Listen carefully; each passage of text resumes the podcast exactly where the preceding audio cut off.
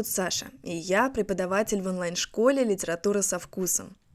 В рамках нашего курса по подготовке к ЕГЭ мы предлагаем не только изучать сухую теорию для экзамена, но и углубленно погружаться в предмет. Все мы знаем, что литература не существует без авторов, а авторы – без биографий. Давайте познакомимся с ними поближе.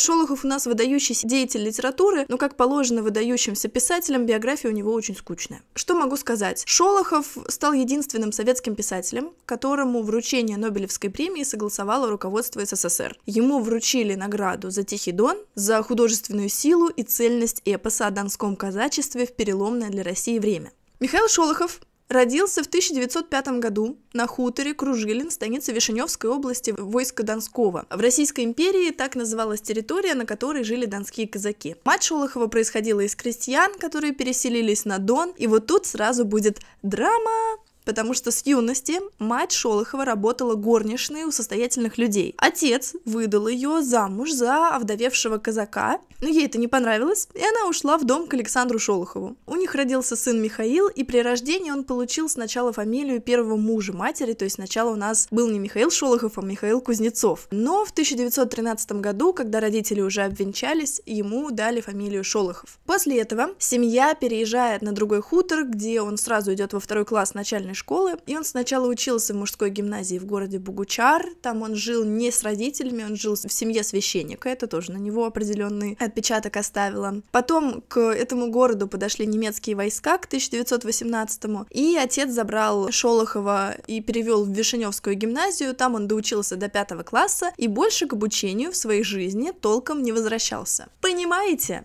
У этого человека Нобелевская премия. Он отучился пять лет. После окончания школы Шолохов начинает работать. Он работает делопроизводителем, учителем ликвидации безграмотности среди взрослых. Он работал даже налоговым инспектором, он играл в Народном театре, писал пьесы для Народного театра, что только он не делал. Он так вспоминает это время в автобиографии. С 1920 года служил и мыкался по Донской земле. Долго был подработником, гонялся за бандами, властвующими на Дону до 1922 года, и банды гонялись за нами. Все шло как положено, приходилось бывать в разных переплетах. Ну так вот, у нас в России заканчивается гражданская война, и после нее Шолохов был обвинен в превышении судебных полномочий и приговорен не просто к заключению, а к расстрелу. Шолохов приговорен к расстрелу, и его спасают родители. Они представляют судьям поддельные документы о рождении Шолохова, и согласно этим документам он как бы тогда был несовершеннолетним. В результате суд из-за этого смягчается, и приговор заменяют с расстрела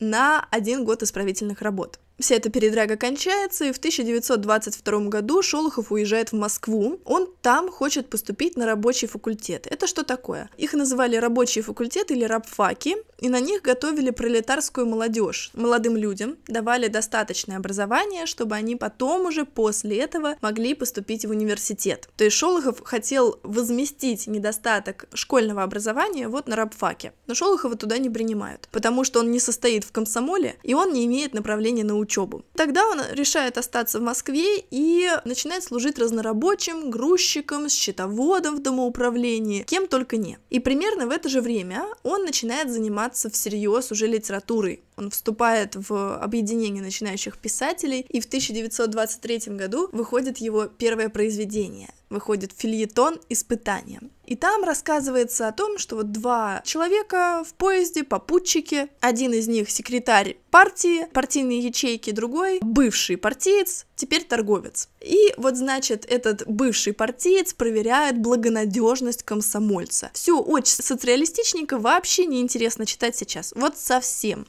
1924 году Шолохов переезжает на Дон к родителям. Там он встречает любовь всей своей жизни, Марию Громославскую. Она дочь бывшего атамана станицы, а она учительница начальных классов, абсолютно прекрасна. Он влюбляется, они женятся, рожают детишек, у них все просто супер, никакой особенной лавстори не ждите. И они возвращаются в Москву вместе с женой, и тогда же он продолжает публиковать первые рассказы. Сначала выходит рассказ «Родинка», потом «Нахаленок», многие-многие другие. И вот вот он уже регулярно появляется в прессе и становится все более и более известным. В 1926 году происходит публикация его первого сборника. Он называется «Донские рассказы», и это довольно неплохое чтиво, я вам скажу. Дальше, в 1926 году Шолохов окончательно возвращается на родину, в станицу Вишеневскую. Но еще в Москве он задумывает большое произведение о донском казачестве. Что он пишет? В 1925 году осенью стал было писать «Тихий дон», но после того, как написал 3-4 печатных листа, бросил, показалось не под силу. Начинал первоначально с 1917 года, с похода на Петроград генерала Корнилова. Через год взялся снова и, отступив, решил показать довоенное казачество. Ну и, как мы знаем, над романом эпопеи Шолохов работал больше 10 лет, четвертую книгу он заканчивает только в 1940 году, а вот первую и вторую книгу Тихого Дона публикуют в 28 году в журнале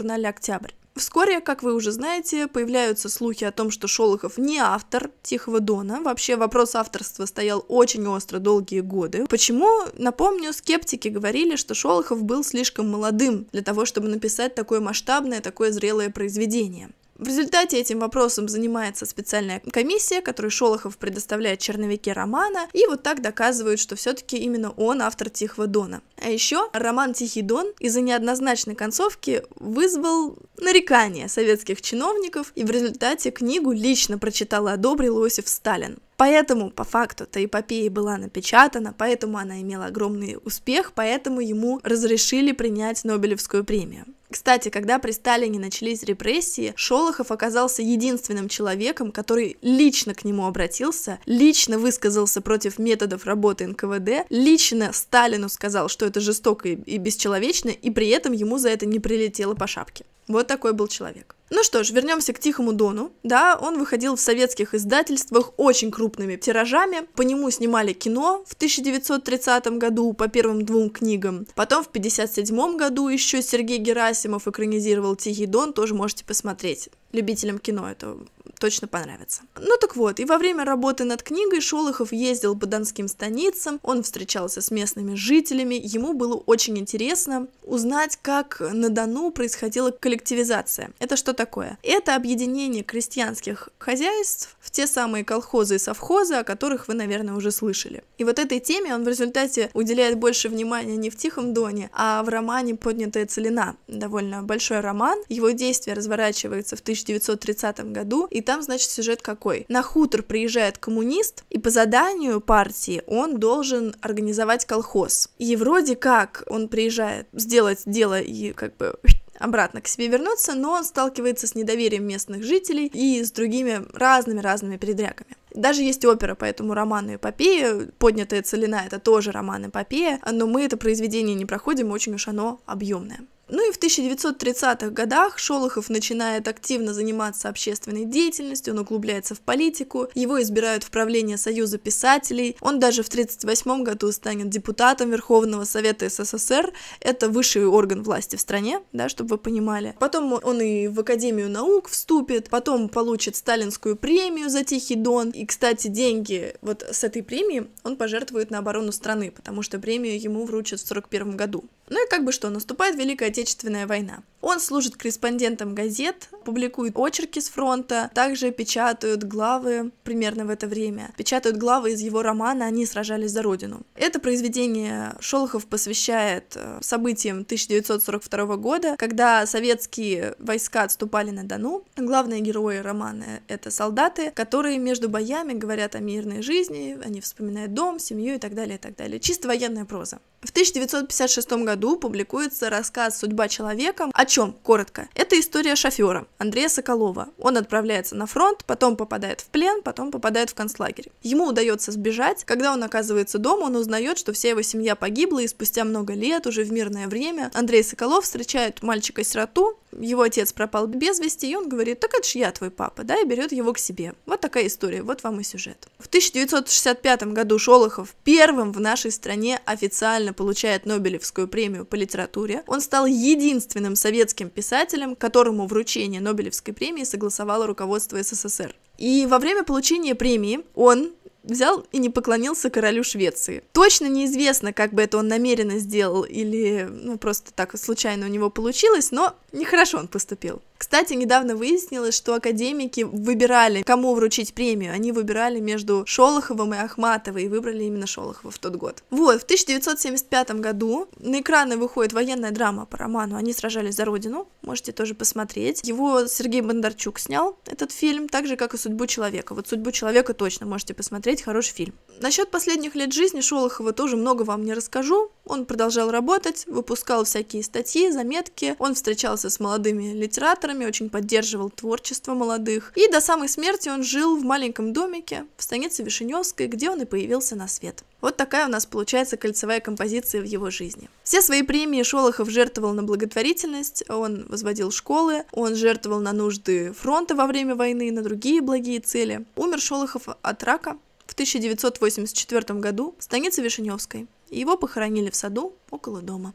Вот такая судьба.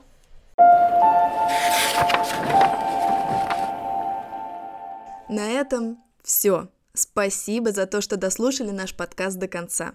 Если у вас появятся вопросы о литературе, обязательно пишите в наш телеграм-канал или в паблик ВКонтакте. Мы будем рады помочь. До скорых встреч! С любовью, Саша и команда «Литература со вкусом».